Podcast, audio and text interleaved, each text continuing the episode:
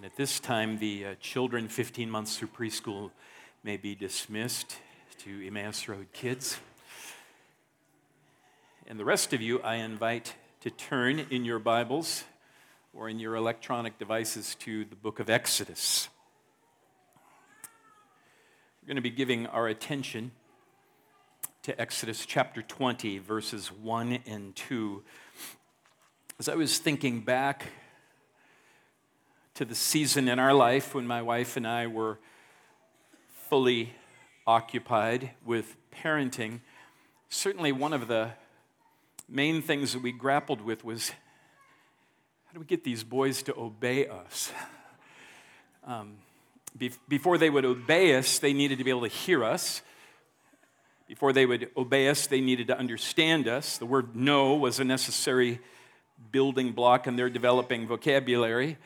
Be- before they would obey us, they needed to know that they could trust us, trust that we loved them, trust that we knew them, were committed to what was best for them. Before they would obey us consistently, they needed to know that there would be consequences for disobeying. R- raising and training children is one of the most, I don't have to say it, but I will, demanding, exhausting, challenging, and exhilarating tasks in all the world. And it's because the task of child rearing it brings us face to face with the human condition. The human condition, mainly, that says we don't like anybody telling us what we can and cannot do. And further, as we now move into this next section of the book of Exodus, and in particular, we're going to engage with one of the most famous sections of all the Bible, what many would consider one of the most important pieces of religious literature in all the world, namely the Ten Commandments, we are brought face to face with the very heart of the human condition, namely we don't like God telling us what we can and cannot do. A few years ago, CNN reported a special interest story on what two research executives termed the 10 non commandments of our age. This is so classic. Um, but I think a fairly accurate assessment of what, what people come up with who, who don't like God or anybody else for that matter telling them what they can and cannot do. So here's what this this is a crowdsourced research. They just polled everybody, and then the, the, the top answers came to the, to the forefront. The 10 non commandments of our age. Be open minded and be willing to alter your beliefs with new evidence Strive to understand what is most likely to be true and not to believe what you wish to be true. The scientific method is the most reliable way of understanding the natural world. Four, every person has the right to control of their body. Five, God is not necessary to be a good person or to live a full and meaningful life. Six, be mindful of the consequences of all your actions. Recognize that you must take responsibility for them. This next one is probably goes without saying, but treat others as you would want them to treat you and can reasonably expect them to want to be treated. Think about their perspective. Have the, we have the responsibility to consider others, including future generations. This is a really good one there is no one right way to live. And finally, leave the world a better place than you found it. You, you have a summary right there. That, that is, that's, that's the moral code that one arrives at listening to and taking the temperature of everybody around you. But according to the Bible, the way to find moral instruction that really reflects true and enduring wisdom. It's not by listening to your gut, but by listening to God. And that is what we are about to do. So, as an expression of our regard for what God has to say, if you're able, please stand. Please stand, follow along. I'm going to begin reading in verse 1 of uh, Exodus 20, and I'm going to read all the way through verse 17. And God spoke all these words, saying, I am the Lord your God who brought you out of the land of slavery, out of the land of Egypt, out of the house of slavery. And you shall have no other gods before me. You shall not make for yourself a carved image or any likeness of anything that is in heaven above, or that is in the earth beneath, or that is in the water under the earth. You shall not bow down to them or serve them, for I, the Lord your God, am a jealous God, visiting the iniquity of the fathers on the children to the third and the fourth generation of those who hate me, but showing steadfast love to thousands of those who love me and keep my commandments. You shall not take the name of the Lord your God in vain, for the Lord will not hold him guiltless who takes his name in vain. Remember the Sabbath day to keep it holy. Six days you shall labor and do all your work, but the seventh day is a Sabbath to the Lord your God. On it you shall not do any work, you or your son or your daughter, your male servant or your female servant, or your livestock, or the sojourner who is within your gates. For in six days the Lord made heaven and earth, the sea, and all that is in them, and rested on the seventh day and made it holy. Honor your father and your mother, that your days may be long in the land that the Lord your God is giving you. You shall not murder. You shall not commit adultery. You shall not steal. You shall not bear false witness against your neighbor. You shall not covet your neighbor's house. You shall not covet your neighbor's wife, or his male servant, or his female servant, or his ox, or his donkey, or anything that is your neighbor's. This is God's holy word. Let's pray.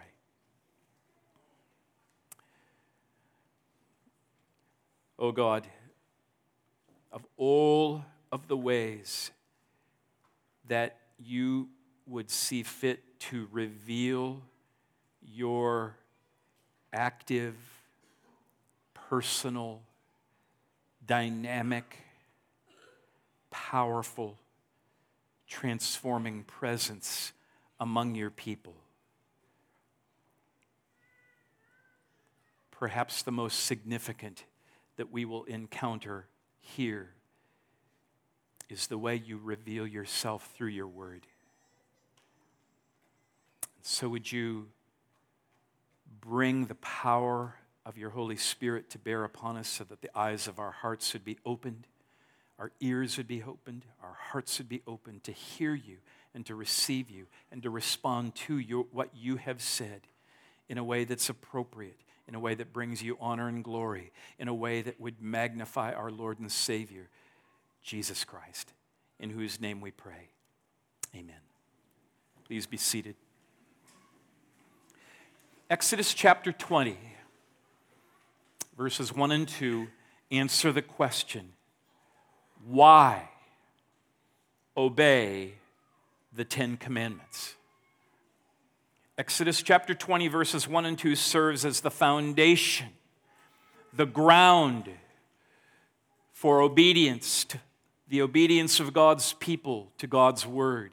And, and I believe a fair summary of fair summary answer to that question is God's people love and obey God's God. They, they love and obey God because God first loved them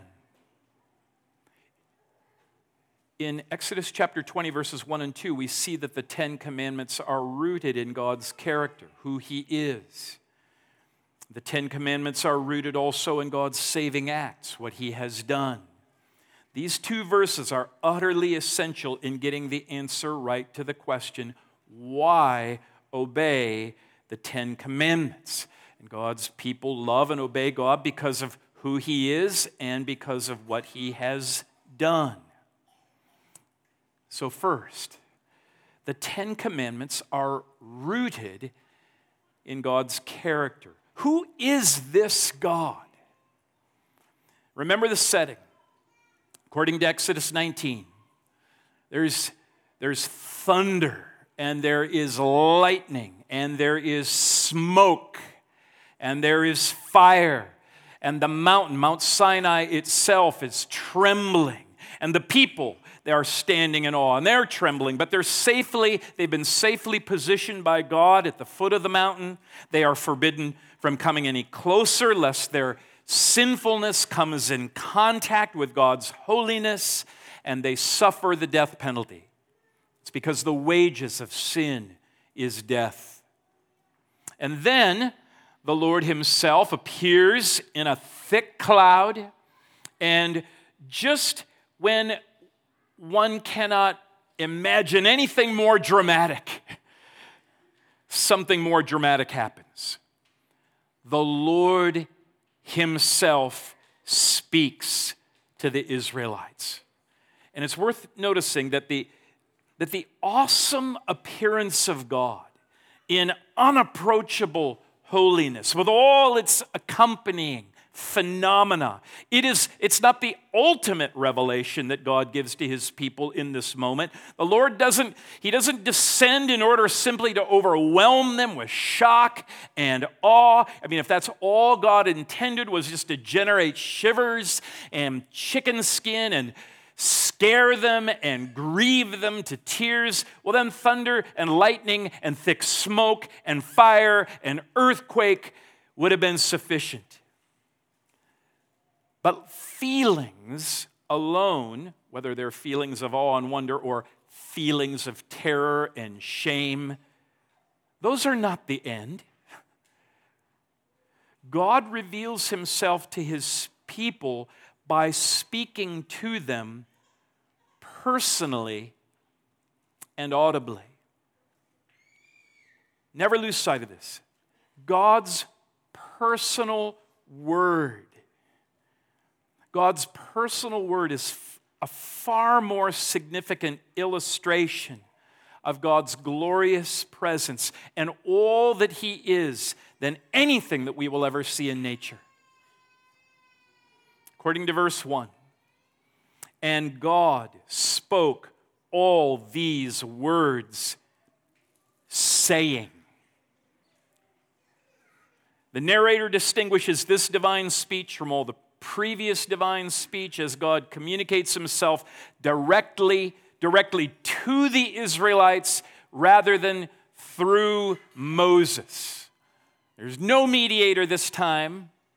They get to hear God even though he's in a cloud. So for the Israelites, this moment is unlike any previous experience they have had of God and his glory. Because right now, right here at Sinai, the people heard they, they heard not only the words of God, they actually heard the voice of God. And in verse 2, God introduces himself to his people, saying, I am the Lord, your God. He introduces himself here by his personal name, Yahweh. It's the name by which God had introduced himself to Moses back in Exodus chapter 3. It is distinguished by spelling it, as you can see in the English translation, all capital letters L O R D. I am. This is the great I am who is speaking. This is the sovereign, self existent God, Lord over all, saying, I am the Lord, your God. He is the one. He's the one speaking. He's the one who has made covenant promises to his people, and he is right now dynamically and actively present. He has come down, and he is the God who is speaking, and he is the God who has acted. He is the God who creates. He is the one who keeps his promises to his people. This is the wedding ceremony. I, Yahweh, take you to be my people.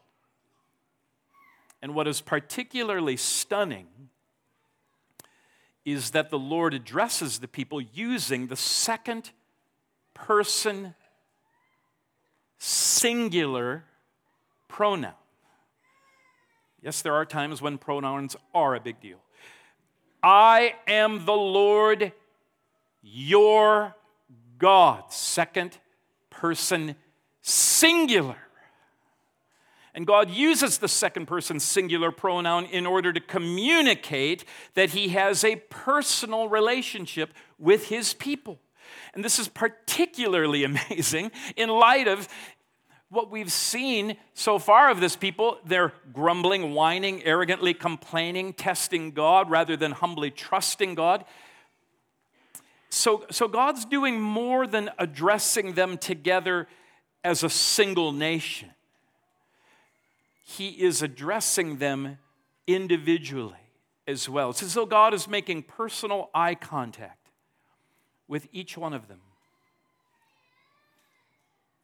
This is, this is God's covenant to his bride. He is communicating personal affection and loyalty to each one of them. This is the covenant that he has made to each one here each one here who trusts and takes him to be their God.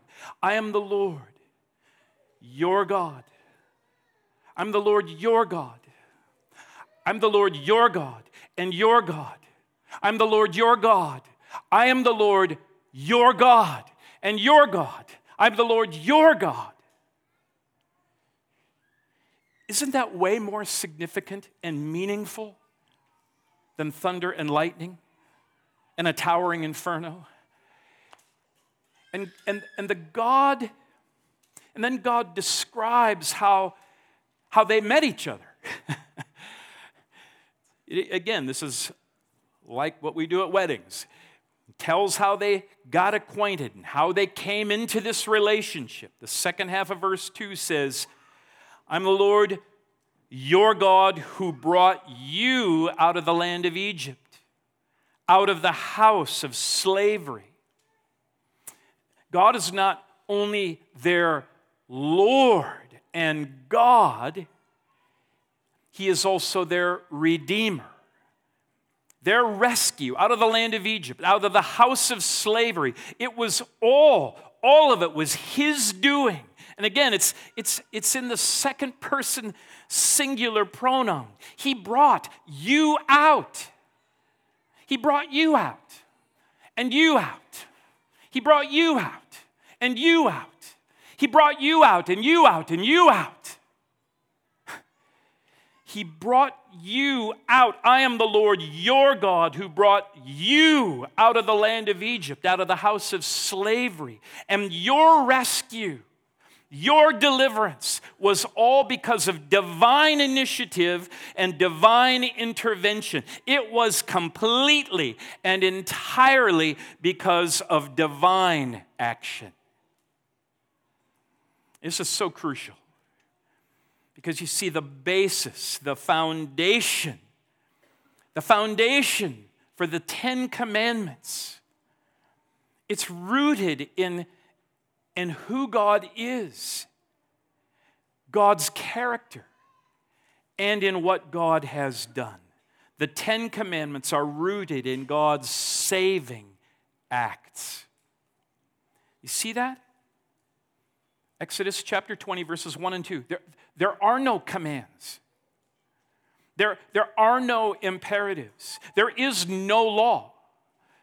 I am the Lord your God who brought you out of the land of Egypt, out of the house of slavery. Therefore, therefore, then the commands come. After the recounting of all that God has done to save, after this review of all that God has done to rescue and deliver and bring them out and free them, it's not until after all that God has done, that God lays down the stipulations of this ongoing relationship. Because, you see, God's sovereign grace is the bedrock of his relationship with his people. We were hopelessly and helplessly in bondage, utterly incapable of liberating ourselves. It was God who had graciously given his covenant promises to Abraham, who is now the one who has fulfilled those promises by his powerful and decisive deliverance of his people from their enslavement to this Egyptian superpower.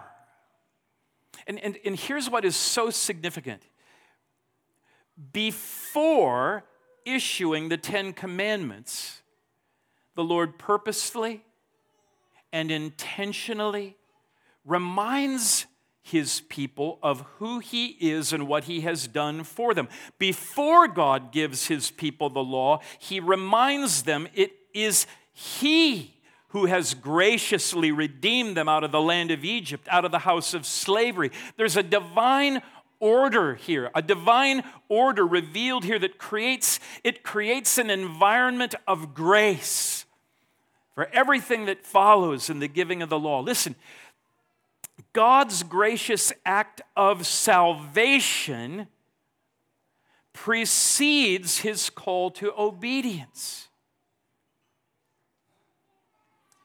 And this divine order must never be forgotten. Not now, not ever, or ever. So listen, parents, According to Deuteronomy chapter 6, verse 20, a time's to come. A time's to come when your kids are to say something like this Why? Why do we need to obey? Why do we need to keep these rules? Why do we need to keep these commands?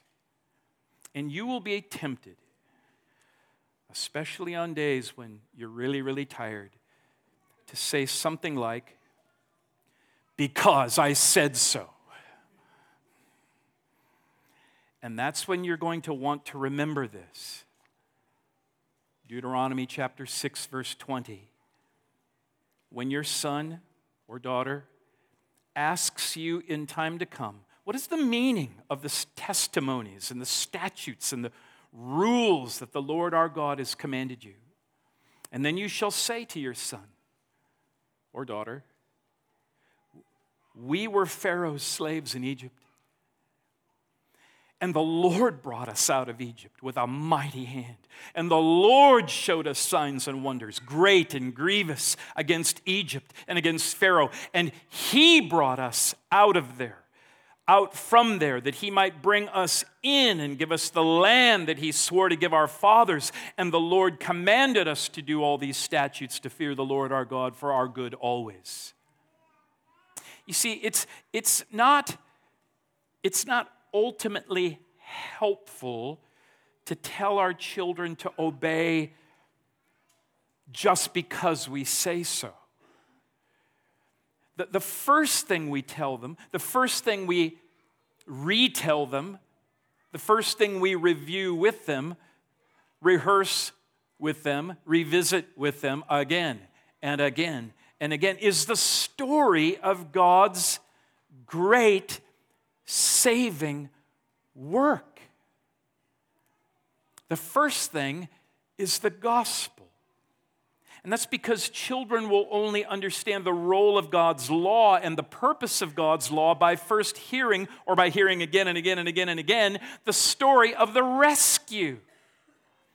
And they will not, they, they cannot love and obey God until they first experience His saving acts.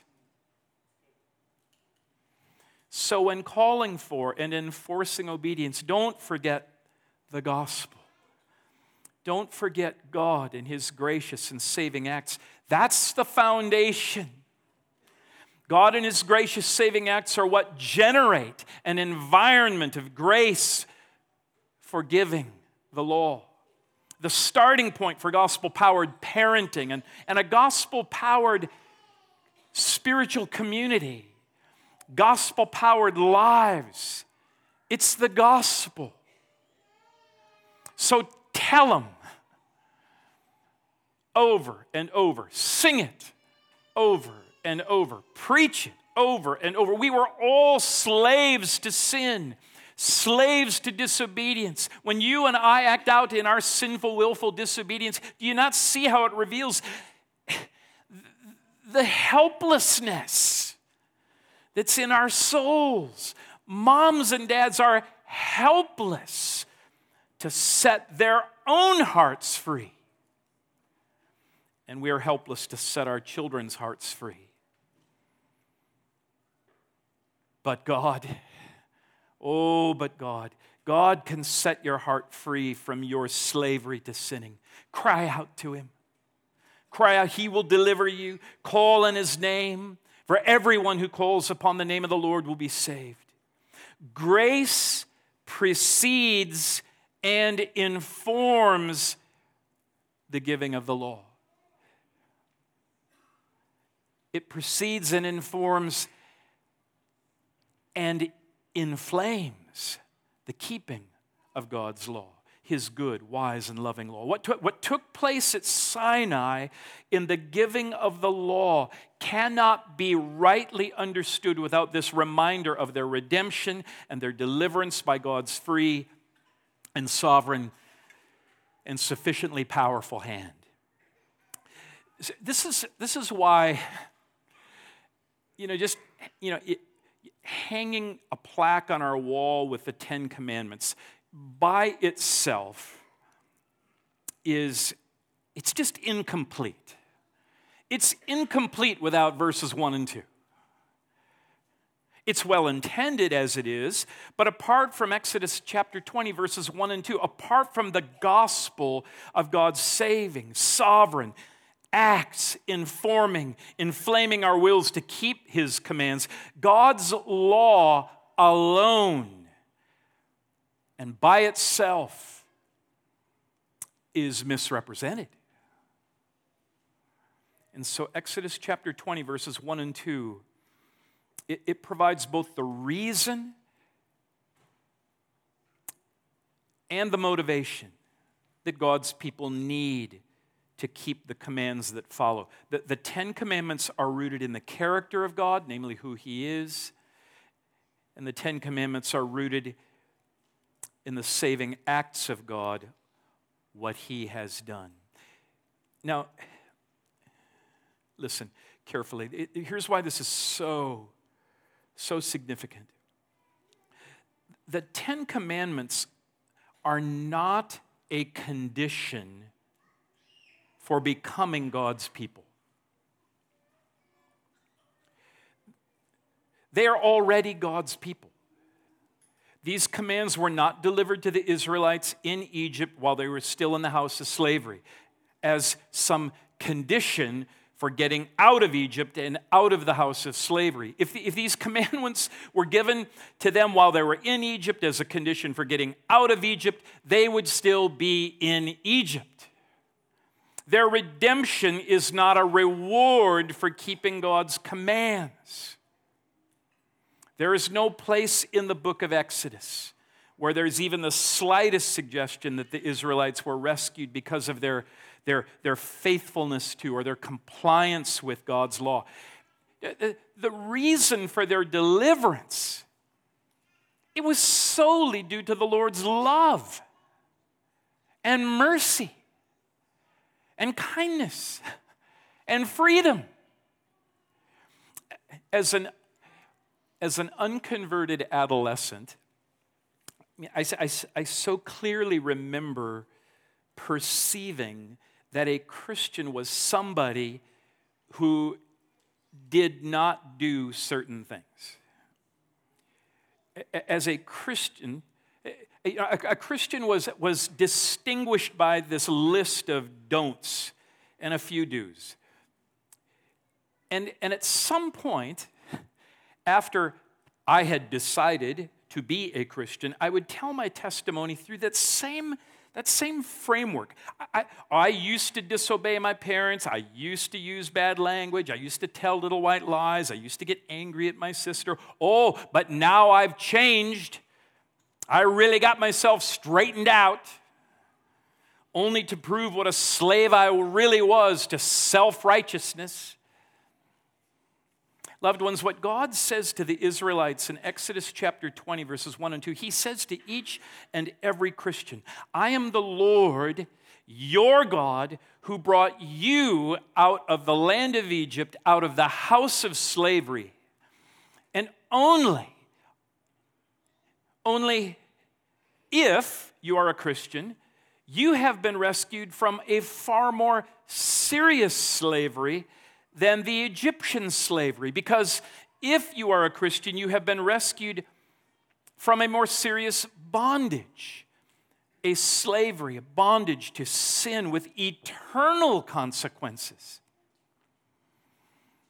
Exodus 20, verses 1 and 2 points to a future saving experience in the person and the work of Jesus Christ. It points to the announcement and the fulfillment of the gospel the good news of what has been done by Jesus Christ so that one can be pardoned from the guilt of sin and reconciled to God. The gospel is not about what we do, the gospel is decidedly about what has been graciously done for us. The gospel is an announcement.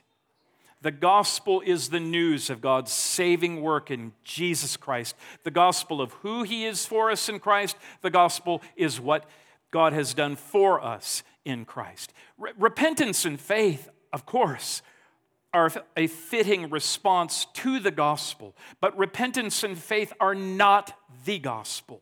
Obedience to God's commands have an appropriate a place in response to the gospel. Godliness, good works are the fruit and the effect of the gospel in the life of someone who has had their heart set free by God. None of those fruits and effects of the gospel are the gospel. And, and so you see, there, there's a distinct and necessary difference between the gospel and our response to the gospel. What Exodus chapter 20, verses 1 and 2 point us to is the ultimate fulfillment of God's covenant promise in Christ through his perfect life, his perfect obedience, and the death that he died in our place on the cross. The Apostle Paul puts it like this in Titus chapter 3 for we ourselves were once foolish, disobedient, led astray, slaves to various passions and pleasures, passing our days in malice and envy, hated by others, hating one another. But when the goodness and loving kindness of God our Savior appeared, He saved us. He saved us. He saved us, not because of works done by us in righteousness, but according to His own mercy, poured out on us richly through Jesus Christ our Savior. So when God says to his people, I am the Lord your God who brought you out of the land of slavery, out of the house of Egypt. Friends, that, that is the foundation that informs the giving of and inspires the keeping of the Ten Commandments. And it points to the gospel of what God has done in Christ to rescue sinners like me and you. And the effect of the gospel, the effect of the new covenant is a transformed heart, a heart made free and alive unto glad obedience to God's good and wise commands. Listen, we love and obey God because He first loved us. We gladly obey His commands because He has first rescued us through Jesus' death on the cross in our place for our sins. And therefore, his commandments are not burdensome. That's because they're not a, a, a, means or a condition of earning his love. It's rather because they are the appropriate response to the experience of his undeserved love poured out revealed in and through the gospel of our great Savior, the Lord Jesus Christ. Let's pray.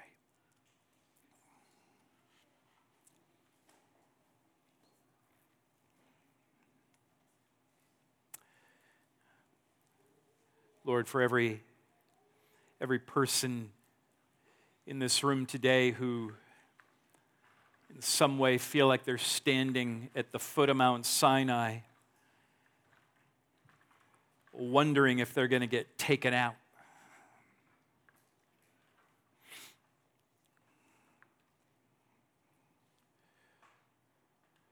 Wondering if there's any safety. wondering if there's any relief. I pray, O oh Lord, that by your Spirit you might reveal to us again and magnify to us again and again and again that, that you, O oh God, have you have punished our sins in the body of your Son. Lord Jesus, we trust in you and you alone. Complete atonement you have made. Complete atonement. No wrath remains. And so now, Lord, I pray that in the fullness of the kindness that you have shown, our appropriate response to what you have done would be repentance and faith godly fear and glad obedience to all that you have commanded us to do for your name's sake. Amen.